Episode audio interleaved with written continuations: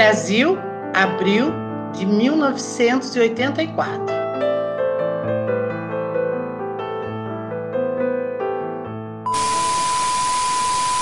Notícia urgente. Nos últimos dias, vem crescendo o número de manifestações pelas diretas já em todo o Brasil. A PM e a Guarda Nacional nas ruas tentam conter os manifestantes que sonham com a vitória da emenda Dante de Oliveira, mas parece que as coisas estão ficando fora do controle.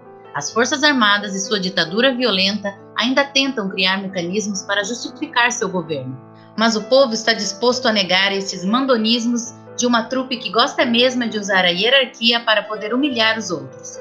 Veja o que um dos manifestantes, um menino desses punks que andam brotando por aí, falou. Queremos acabar com essa ditadura fascínora que justifica a desigualdade com discursos ridículos e ensino manipulado. Chega dessas escolas com educação moral e cívica, OSPB, só para nos forçar a pensar como robôs e abaixar a cabeça às estruturas de poder. Com o povo nas ruas, o que vemos hoje? O exército bravo e o governo lamenta que o povo aprendeu a dizer não. Porém, senhor general, não adianta tentar parar a história. O concreto, o concreto já rachou.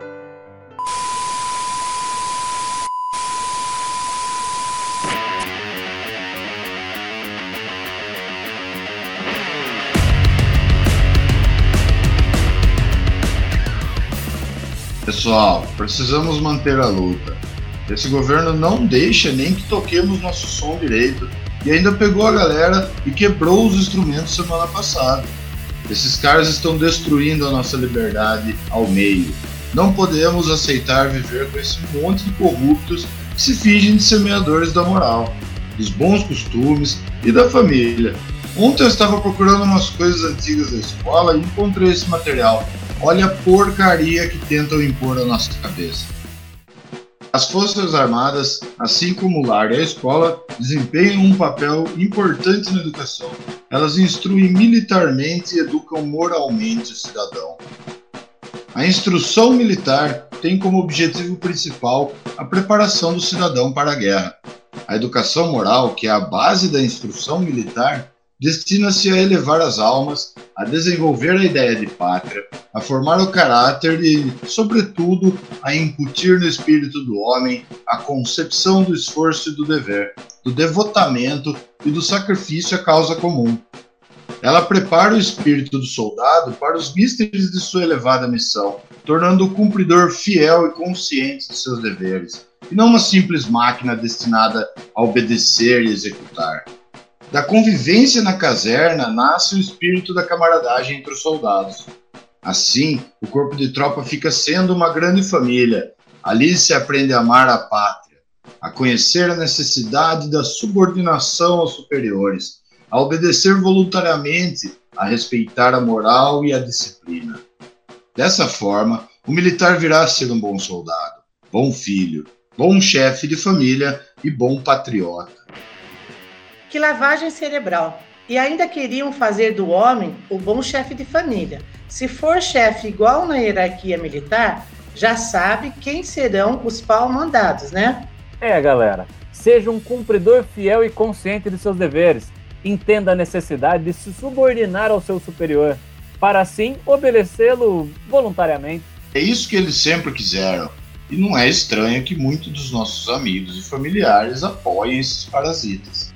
Pessoal, eu concordo que precisamos fazer algo, mas eu ainda tenho medo. Meu pai é militar, eu já vi tanta coisa errada, tenho medo que possa ocorrer algo ruim conosco. Putz, nós sabemos. Mas se não for agora, quando vamos nos levantar?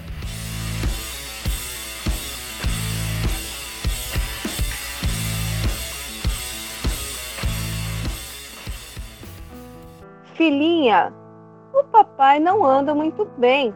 Espero que você compreenda os ataques de raiva dele. É que a situação que o país vem vivendo estão deixando ele preocupado. Esses bagunceiros quebrando tudo, querendo fazer do Brasil um país sem regras. Mãe, pare com esse discurso. Você sabe o quanto o país vive calado, inclusive você. Ah, filha, eu só espero que você entenda que não é hora de falar com seu pai sobre sua escolha de fazer faculdade em São Paulo. Ainda mais escolher fazer ciências sociais. Você sabe que o seu pai pensa desses comunistas. De novo, mãe. Nem todos são comunistas e o curso apresenta outras formas de ver o mundo. Aliás, os amigos do papai já caçaram vários intelectuais. A ditadura caçou muita gente boa, só para deixar seus cordeirinhos. Ruth, pare já de falar assim. Eu estou extremamente preocupada com essas suas ideias. São esses seus amigos da colina eu disse a seu pai que proibisse você de frequentar aquele lugar. A vida é minha, mãe. Vou continuar minha leitura. Aqui, 1984. Esse livro é demais. Mãos ao alto, berrou uma voz selvagem. Um garoto de nove anos, bonito e com cara de brigão, surgira de trás da mesa e o ameaçava com uma pistola de brinquedo, enquanto sua irmã menor, Uns dois anos mais jovem, imitava-o utilizando um pedaço de madeira. Ambos trajavam os calções azuis, as camisetas cinza e os lenços vermelhos de amarrar no pescoço, que compunham o uniforme dos espiões. Winston ergueu as mãos acima da cabeça, mas com uma sensação incômoda, o jeito do menino era tão malévolo que a coisa não parecia ser de brincadeira. Você é um traidor, gritou o menino é um criminoso do pensamento, um espião eurasiano. Eu acabo com você, vaporizo você, mando você para as minas de sal. De repente, as duas crianças estavam pulando de volta dele, gritando: Traidor! Criminoso do pensamento! A garotinha imitando o irmão em todos os movimentos. Ainda bem que ele não tinha nas mãos um revólver de verdade. Nossa, esse livro parece que está falando de hoje. Quando lembro do que vi essa tarde, o general Newton Cruz esbravejando contra os carros com um chicote na mão, querendo que ninguém passasse para fazer qualquer manifestação a favor das diretas, que loucura! Esse conto é um oferecimento Selvagens Histórias, com a série de podcasts Literalmente Músicas. Fique atento e não perca nossas próximas gravações. Será que é a sua música predileta? Pode ser.